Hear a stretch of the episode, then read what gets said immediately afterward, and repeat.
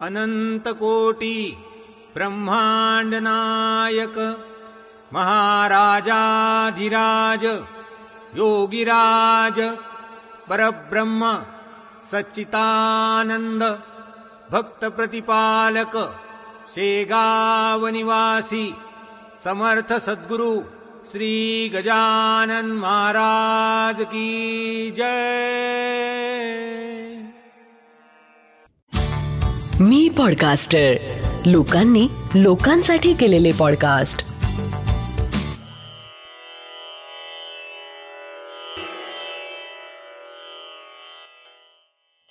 श्री गजानन महाराज की जय. श्री गजानन अनुभव ह्या पॉडकास्टचा हा भाग एकशे चार.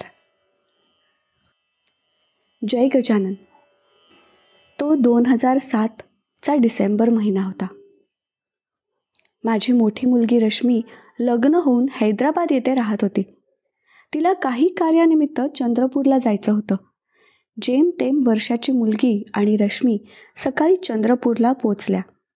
सोबत असलेले काही दागिने एका डब्यात ठेवले होते.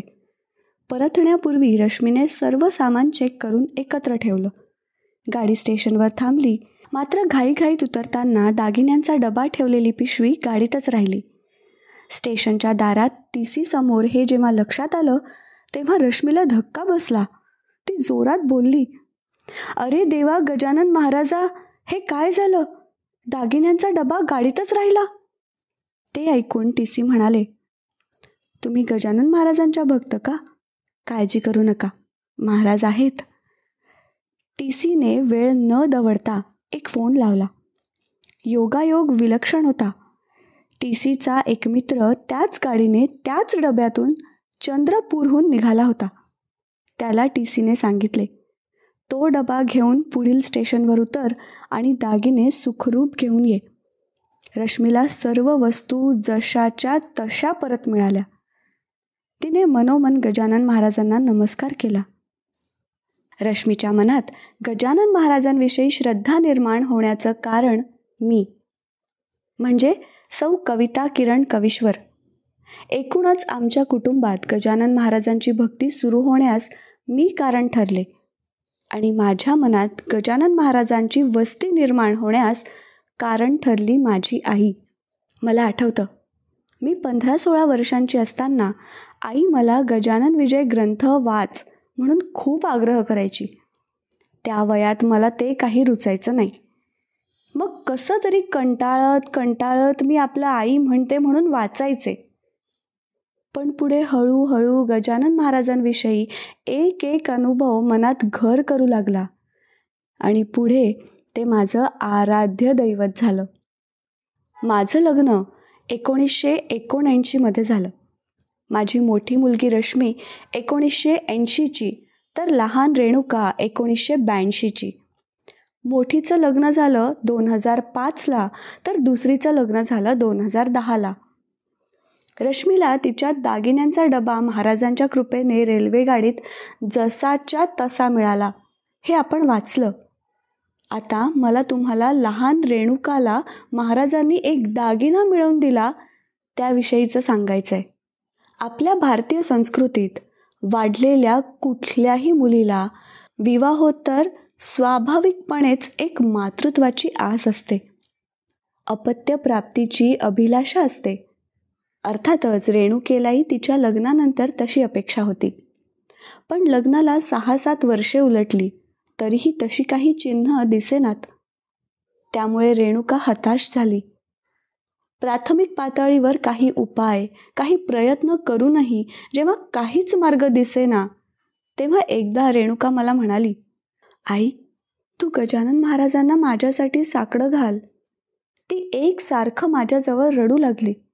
तिला नातेवाईकांमध्ये समाजात मिसळण्याचा संकोच वाटू लागला.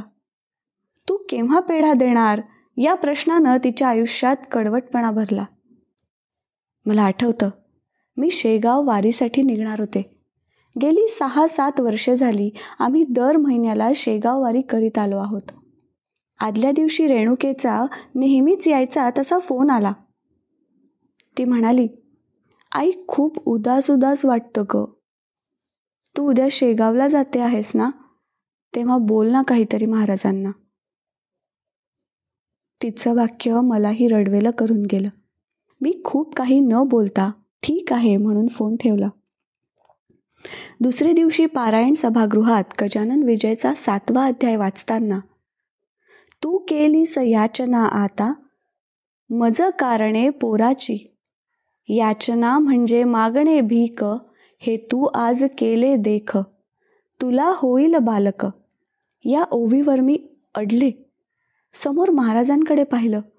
त्यांना म्हटलं महाराज महाराज माझी लेख माझ्याजवळ सतत रडते. त्या लेकीचं दुःख मला पाहवत नाही हो. तू पण आई आहेस ना? जगाची माऊली आहेस ना? मग या लेकीचं दुःख तुला दिसत नाही का रे?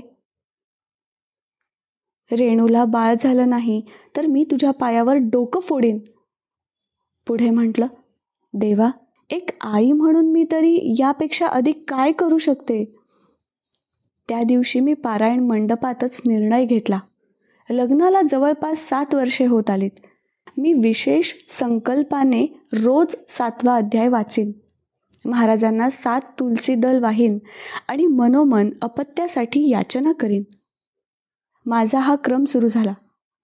पुढे मला आठवतं सात जून दोन हजार सोळा रोजी सकाळी पारायण हॉल पूर्ण भरलेला असल्याने आम्ही दोघं अगदी शेवटून दुसऱ्या लाईनीत पारायणाला बसलो. यांचं पारायण पूर्ण झालं हे बाहेर पडले. माझा एकविसावा अध्याय सुरू होता. एक गृहस्थ अचानक माझ्यासमोर उभे राहिले.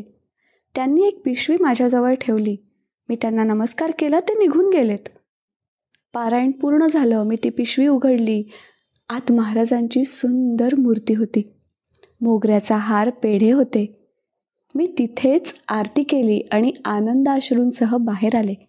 यांनी विचारलं रडायला काय झालं? त्यांना ती सुंदर मूर्ती दाखवली. ती विनायकी चतुर्थी होती आणि दुसरे दिवशी गुरुपुष्यामृत योग होता. सात जूनला महाराज आले म्हणून तेव्हापासून आम्ही घरी दरवर्षी सात जूनला महाराजांचा वाढदिवस सुरू केला. मी शांतपणे विचार केला तेव्हा सातवा अध्याय सात तुलसी दल सात जून हे माझ्या मनाला शुभ संकेत देऊन गेलं. नंतर काहीच दिवसात रेणुकानं टेस्ट्यू बेबी पद्धतीचा विचार करण्याचा निर्णय घेतला. तेव्हा ती इंदोरला होती. तिनं पहिल्यांदाच तेथील सेंटरला भेट दिली. तेव्हा तेथील जत्रा पाहून ती आतून हालून गेली. मला म्हणाली आई आपलं दुःख आपल्याला अस्वस्थ करतं पण पण शेकडो लोक अशा जगण्याला सामोरे जात आहेत. हे पाहून आपण हादरून जातो. डॉक्टरांनी सांगितलं प्रयोग करणं तेवढं आपल्या हाती. पण ह्या सर्वात पूर्णत्वाला जाण्याचं प्रमाण केवळ पन्नास टक्के आहे. त्यातही तब्येतीची काळजी वारंवार सोनोग्राफी आपल्या नियंत्रणापलीकडे असणाऱ्या काही गोष्टी अशी बरीच गुंतागुंत असते. काहीही असो तसाही अन्य पर्याय नव्हता ना? त्यामुळे हाच मार्ग स्वीकारणे भाग होते. तो स्वीकारण्यात आला. यानंतर दोन महिन्यांनी मला स्वप्नात दिसलं की एक चौरंगावर महाराज बसले आहेत. त्यांच्या समक्ष आमच्या गुरुजींनी माझ्या हातात एक चिठ्ठी दिली. त्यात कॉंग्रॅच्युलेशन्स असे शब्द होते. पण हे अक्षर समजण्यात अवघड आणि वेडवाकडं होतं. त्याचा अर्थ मी असा घेतला की बरेच अडथळे येऊन सर्व योग्य होईल. आणि झालंही तसंच. वारंवार सोनोग्राफी तर गरजेची होतीच. पण दर काही दिवसांनी रेणुकाला दवाखान्यात ॲडमिट व्हावं लागायचं. मी प्रत्येक वेळी महाराजांना प्रार्थना करायचे. महाराज तुम्ही सतत रेणुकासोबत राहा. दिवस समोर सरकत होते. एका सोनोग्राफीनंतर डॉक्टरांनी सांगितलं जरा कठीण प्रकरण झालं आहे. हिच्या पोटात जुळं आहे आणि त्यातील एक अत्यंत अशक्त आहे. गुंतागुंत अशी आहे की की एक ॲबनॉर्मल होऊ शकतं. ते काढून टाकतो म्हटलं तर फार मोठा धोका आहे. नाही काढलं आणि तब्येत बिघडली तर सर्वच जीवांना धोका आहे. बघूया. सध्या तर वेट अँड वॉच. हे ऐकून माझ्या पायाखालची जमीन सरकली. मी हादरले. महाराजांच्या चरणावर डोकं ठेवून खूप रडले. म्हटलं का परीक्षा घेता लेकराची? देवा मानवी प्रयत्न हरले म्हणून तुला प्रार्थिले. अशी स्थिती आहे.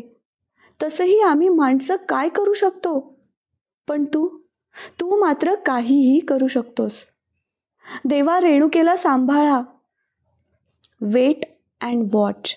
मध्ये काही दिवस गेले आणि एक दिवस रेणुकाची तब्येत बिघडली. तिला खूप त्रास झाला. दवाखान्यात ॲडमिट व्हावं लागलं. रक्तस्राव पाहून डॉक्टरही साशंक झाले. महाराजांची प्रार्थना. याशिवाय सोबत असलेल्या लोकांजवळ अन्य मार्ग तरी कुठला होता?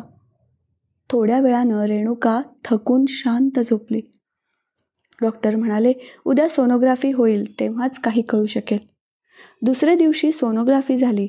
डॉक्टर उद्गारले मिरॅकल जो अशक्त ॲबनॉर्मल भाग होता तो निघून गेला.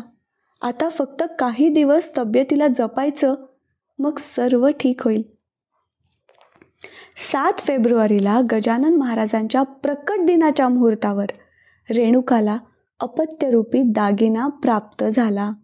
ती पुत्ररत्न प्राप्ती म्हणजे गजानन महाराजांची कृपा याशिवाय अन्य काही नव्हतं. सातवा अध्याय.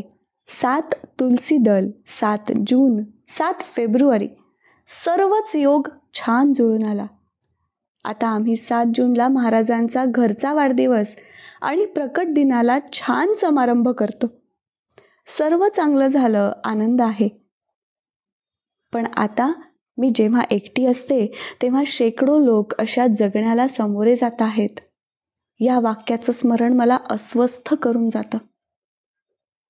पण आपण सामान्य माणसं यावर फार विचार करू शकत नाही. आपण हतबल होतो. आपण फक्त महाराजांना विनवू शकतो. महाराज सर्वांचं भलं करा. या विश्वाचं कल्याण करा. श्री गजानन श्री जय गजानन जय गजानन. श्री गजानन श्री जय गजानन. जय गजानन. आत्ता आपण ऐकलात हा अनुभव आहे सौ कविता किरण कविश्वर नरेंद्रनगर नागपूर यांचा. जयंत वेलणकर यांनी शब्दांकित केलेले.